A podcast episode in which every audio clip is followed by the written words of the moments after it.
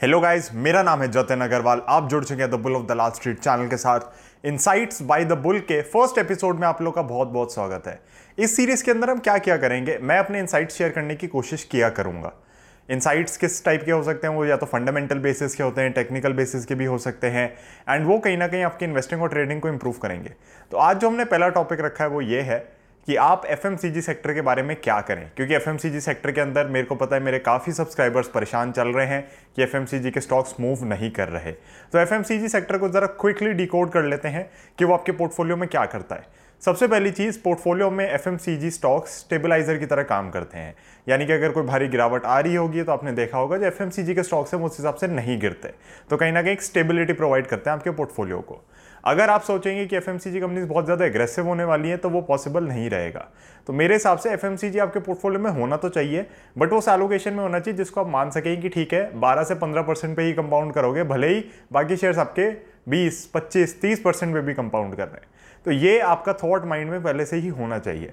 आप में से काफ़ी लोगों को लगेगा कि जतिन तो बड़ी स्टूपिडिटी हो जाएगी कि हम एक लो रिटर्न स्टॉक के अंदर इन्वेस्ट करके बैठे रहें, जबकि मार्केट्स या बाकी के स्टॉक्स बहुत अच्छे से चल रहे हैं। तो again guys that depends upon your portfolio strategy अगर आपको है कि नहीं, मेरे को स्टेबिलिटी नहीं चाहिए am very very happy with volatility go ahead and buy maybe two three companies it जो आपको लग रहा है कि बहुत तेज़ी से जाएँगी। तो पोर्टफोलियो स्ट्रैटेजी आपके ऊपर डिपेंड करती है। पर्सनली मैं क्या करता हूँ? Personally I have F M C G in my portfolio but what we have done is we have been able to identify those F M C G aggressive stocks जो है ना market के अंदर and वही हमने clients को buying भी कराई है। इनफैक्ट उनमें से एक स्पेशल सीरीज़ फंड वन का भी पार्ट था, और स्टॉक काफ़ी बढ़ चुका है, और उस पर मैं स्टॉक एनालिसिस भी बना चुका हूँ। Which is Godrej Consumer Products. So I'm not giving you a buying or selling recommendation over here, but we have active coverage on four to five FMCG stocks and कहीं ना कहीं उन्हीं के अंदर हम क्लाइंट्स की बाइंग कराते रहते हैं। अगर क्लाइंट्स के पास पहले से दूसरे FMCG के स्टॉक्स पड़े उन्हें हम नहीं छेड़ते बिकॉज़ वी डू रियलाइज़ कि हाँ ठीक है उसके अंदर हो सकता है करेक्शन चल रही हो। केस एन पॉइंट हो गया ब्रिटानिया हो गया एच हो गया। तो हमें पता है कि वो इस समय नहीं हिल रहे बट वो फ्यूचर में ठीक है वो चलेंगे उस हिसाब से और स्टेबिलिटी प्रोवाइड कर रहे हैं तो वो करते रहेंगे। तो if even the aggressive ones हम यही मान के चलते हैं कि वो कहीं ना कहीं स्टेबिलिटी ही प्रोवाइड कर रहे हैं पोर्टफोलियो के अंदर। हम कभी भी उनसे बहुत ज़्यादा रिटर्न्स की एक्सपेक्टेशन नहीं कर रहे होते। एंड आपको पता है कि मेरा फोकस आ रहा है पोर्टफोलियो रिटर्न्स के ऊपर। Individual stocks yes you know they do well और तभी पोर्टफोलियो अच्छा करता है बट कहीं ना कहीं एलोकेशन और उनकी बात आ जाती है। तो एफ़ आपके पोर्टफोलियो में कितना होना चाहिए? मैं कहूँगा five to ten percent F is more than enough in any portfolio अब ये मेरा मानना है, हो सकता है कि आप एफ़ स्टॉक्स को ही कवर करते हो और आपको लगता हो कि नहीं I am much more comfortable in investing let's say 25 30 percent in FMCG stocks तो वो बिल्कुल कर सकते हैं। Again it depends from person to person और बहुत ज़्यादा वेरी कर जाती है स्ट्रैटेजी कि किस बेसिस पे आप लोग एफएमसीजी स्टॉक्स के अंदर इन्वेस्ट करना चाहते हैं, आपके पोर्टफोलियो को क्या सूट करता है, आपकी रिस्क प्रोफ़ाइल को क्या सूट करता है, आपकी रिस्क एपेटाइट कैसी है। तो उन सारी चीज़ों पर बात आ जाती है। अब मेरे को पता है कि काफ़ी सारे सब्सक्राइबर मुझसे पूछ रहे थे कि एफ़ स्टॉक्स कब हम करें, क्या फाइनली क्योंकि वो स्टॉक्स मूव ही नहीं हो रहे। तो उसका आंसर मैंने इस वीडियो के अंदर कहीं ना कहीं दे दिया है और आप हिंट्स ग्रास्प कर सकते हैं सारे और समझ सकते हैं कि किस तरीके से आपको एफएमसीजी को रखना है या नहीं रखना। पर्सनली अगर आप मुझसे पूछेंगे, आपको रखना चाहिए। क्यों रखना चाहिए? क्योंकि स्टेबिलिटी पोर्टफोलियो की बहुत ज़्यादा ज़रूरी है। लोग नहीं समझ पाते कभी कभी कि जब गिरावट आ रही थी 2020 का, जब मार्च का क्रैश चल रहा था नेस्ले जैसे शेयर्स आपके नहीं गिर रहे थे। मैरिको जैसे शेयर्स आपके बहुत कम गिर रहे थे। गोडरेज कंज्यूमर जैसे शेयर्स उस हिसाब से नहीं गिर रहे थे। मे बी गोडरेज कंज्यूमर ने एक ज़्यादा हिट इसलिए लिया था क्योंकि उनका लैटिन अमेरिका में और इंडोनेशिया की साइड पर बिज़नेस काफ़ी ज़्यादा है। बट फिर भी मैं कहूँगा कि कहीं ना कहीं एफएमसीजी आपको एक स्टेबिलिटी प्रोवाइड कर रहा था। और दिक्कत क्या हुई है कि जैसे ही मार्केट ने रिकवरी दिखाई एफएमसीजी अपने पुराने हाइस के पास जाके खड़े हो गए। काफ़ी सारे stocks definitely we have I would say two two three stocks in our portfolio चार से पाँच पे एक्टिव कवरेज और दो से तीन कहीं ना कहीं, मैं अगर आपसे ऑनेस्टली कहूँ तो मेरे ब्रदर का और मेरा मिला के हमारे पास तीन मेन एफएमसीजी स्टॉक्स हैं एंड वो कहीं ना कहीं बहुत अच्छे से कंपाउंड करते जा रहे हैं। बट होता क्या है कि एफएमसीजी आपका कंपाउंडिंग भी बड़ा साइलेंटली करते हैं तो you never get to know कि यार उसमें एक बड़ा मूव आ गया। जैसे एल तो निकल लिया था ना एक दिन बहुत तेज़ी से ऊपर तो ये चीज़ें हमें एफ़ में इतनी नहीं देखने को मिलती। बट वही बात हो जाती है कि मुझे चाहिए स्टेबिलिटी अपने पोर्टफोलियो में तो मुझे लगता है एफ़ मेरे पास होना चाहिए। मैं आप लोग को लेकिन एक फुल डिस्क्लोजर दे दूँ आई हमारे पास नहीं है। आईटीसी हम किसी क्लाइंट के पास रहने भी नहीं देते। हमें रहता है कि अगर आई आपके पास है तो इतनी छोटी क्वांटिटी हो कि उससे आपके पोर्टफोलियो में इंपैक्ट ना आए। लेकिन अगर वो क्वांटिटी ज़रा सी भी बड़ी है तो फिर हम उसको रिकमेंड करते हैं कि आप उसको एग्जिट कर दीजिए, क्योंकि अभी हमें लगता है कि इस कंपनी के अंदर करेक्शन का टाइम बचा है। प्लस जिस दिन ये 325 के ऊपर जाएगी, उस दिन मैं भी यूट्यूब पर आके आपको बोलूँगा, खुद भी खरीदूँगा और क्लाइंट्स को भी दिलवाऊँगा। तो अगेन जब तक वो नहीं होता हमें मार्केट बता रही है टेक्निकली कि आईटीसी के स्टॉक में तेज़ी नहीं है तो हम उसको अवॉइड करके चल रहे हैं। जिस दिन लगेगा मार्केट को भी कि नहीं, ठीक है आईटीसी के ऊपर अब जाना चाहिए तो हम भी आईटीसी के साथ साथ सवार हो जाएँगे और हमें पता है कि बिल्कुल इन्वेस्टमेंट ग्रेड का स्टॉक है, उसमें कोई दिक्कत की बात नहीं है। कैश फ्लो ही कैश फ्लो है कंपनी के पास।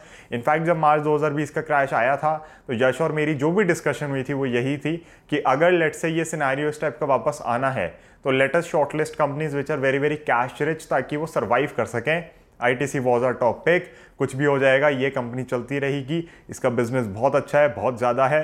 एंड फिर कुछ कुछ स्टडीज़ ऐसी भी सामने आई ना कि आपको वायरस कम इम्पैक्ट करता है अगर आप स्मोक करते हो सिगरेट जो कि मेरे को बहुत स्ट्रेंज लगा, क्योंकि लंग्स तो डैमेज लेते ही हैं। But for some or the other reason I have read two studies on this or scientific studies है प्रॉपर विच आर सेइंग कि हमने देखा है कि जो स्मोकर्स हैं उनको कोरोना वायरस कम इम्पैक्ट करता है। बट अगेन उन स्टडी का यही कंक्लूजन था कि इसका मतलब ये नहीं कि आप स्मोकिंग करना शुरू कर दें, क्योंकि स्मोकिंग के हार्मफुल इफेक्ट्स बहुत ज़्यादा हैं।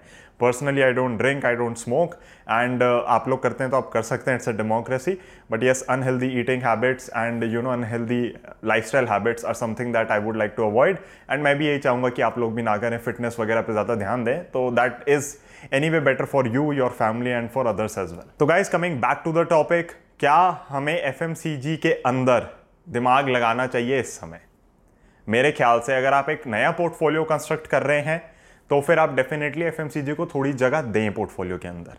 लेकिन अगर आपका एग्जिस्टिंग पोर्टफोलियो है और उसके अंदर एफएमसीजी नहीं है तो मेरे को नहीं लगता कि आपको आगे एक स्टेप बढ़ के अपनी कुछ एग्जिस्टिंग पोजीशंस बेच के एफएमसीजी में ज़बरदस्ती जाना चाहिए। थर्ड केस क्या हो सकता है? थर्ड केस ये हो सकता है कि आपके पोर्टफोलियो में एफएमसीजी काफ़ी है तो मैं कहूँगा कि आप उसको टोन डाउन करें। पाँच से दस परसेंट के बीच ले आए। पच्चीस तीस परसेंट एफएमसीजी में होने का मतलब यही है कि आप मार्केट को बहुत डिफेंसिवली प्ले कर रहे हैं। अब एक मिथ बहुत बड़ा यहाँ पे ये भी है कि लोगों को लगता है आईटी सेक्टर बहुत डिफेंसिव है। IT sector is not defensive it's a very very aggressive sector उसके अंदर अगर आप कंपनी गलत पकड़ लेते हो ना तो बहुत बुरे लॉसेज भी लगते हैं आपको। एफएमसीजी की तरह नहीं है कि सेल्स तो आई जाएँगी ब्रांड एस्टैब्लिश हो गए हैं, ये है, वो है। नहीं आईटी सेक्टर में आपको कंपनीज़ अच्छी चुननी पड़ती हैं। एंड आईटी सेक्टर के ऊपर हमारी बहुत ज़्यादा एक्टिव कवरेज है। आईटी हो गया टेक हो गया। And we have shortlisted three or four areas which are going to be the future of this economy, जो हमें लग रहा है कि इस जो बुल मार्केट जो अब चल रही है, वो कहीं ना कहीं बहुत ज़्यादा बेनिफिट होंगे इस बुल मार्केट से, इस लिक्विडिटी से और मे बी इस इन्वेस्टमेंट साइकिल से। तो हम उधर फोकस ज़्यादा कर रहे हैं और उधर ही कहीं ना कहीं हम इन्वेस्ट और करना चाह रहे हैं। And insights by the bull के एक नए एपिसोड के अंदर हम उसको भी डिस्कस करेंगे। फ़िलहाल के लिए इस एपिसोड के लिए इतना ही। नेक्स्ट एपिसोड के अंदर हम क्या डिस्कस करने वाले हैं? इलेक्ट्रिक व्हीकल्स हमने बहुत सुना है ना? बट क्या आपको इलेक्ट्रिक व्हीकल्स के साथ जाना चाहिए? या आपको किसी और टेक्नोलॉजी पर ज़्यादा फोकस करना चाहिए। हम बात करेंगे सेकेंड वीडियो में इनसाइड बाय द बुल की, जो आएगी आप लोगों के लिए। इनफैक्ट उस वीडियो के अंदर एक ऐसा स्टॉक है, जो मैं सिल्वर मेंबर्स के लिए लेकर आऊँगा। अगेन सिल्वर मेंबर्स के लिए आएगा उसका टेक्निकल एनालिसिस और आपको मैं कहूँगा उसको लेने के लिए, और आप हो सकता है उसको अगर लें एंड अपनी एनालिसिस ज़रूर करें। अगेन देखिए लेकिन उसके अंदर जो मैं आपको एक एक चीज़ समझाऊँगा अगर वो आपको समझ आ जाती है और आपको लगता है कि हाँ ठीक है, ऐसा हो सकता है एंड जब वो ट्रिगर होगा उसके अंदर, तब मे भी मे भी आपको लगेगा कि जतिन, ये सिल्वर मेंबरशिप के तो हमारी लाइफ टाइम की फ़ी निकल गई। तो मिलेंगे अगली वीडियो के अंदर। नॉर्मल एक डिस्कशन तो करेंगे ही बट एक वो पर्टिकुलर स्टॉक को मैं टेक्निकल्स पर ज़रूर लेकर जाऊँगा और आपको दिखाऊँगा कि जो थीम हम प्ले करना चाह रहे हैं, वो आप इस स्टॉक के साथ कैसे कर सकते हैं। तो चलिए, मिलते हैं अगली वीडियो में। Thank you so much watching this one अगर आप मेरा टेलीग्राम चैनल ज्वाइन करना चाहते हैं, जिसके अंदर मैं डेली मार्केट अपडेट्स वगैरह और इनसाइट्स शेयर करता हूँ तो मुझे कॉन्टैक्ट कर सकते हैं। वन टाइम मेंबरशिप फ़ी है टू थाउज़ेंड रुपीज़ की ओनली जब तक टेलीग्राम चैनल चलेगा, आप उसके मेंबर बने रहेंगे, आपको बेनिफिट्स मिलते रहेंगे। मोबाइल नंबर डिस्क्रिप्शन में आप मुझे कॉल करिए एंड सर्विसेज़ अवेल करें। Thank you so much I'll see the next one bye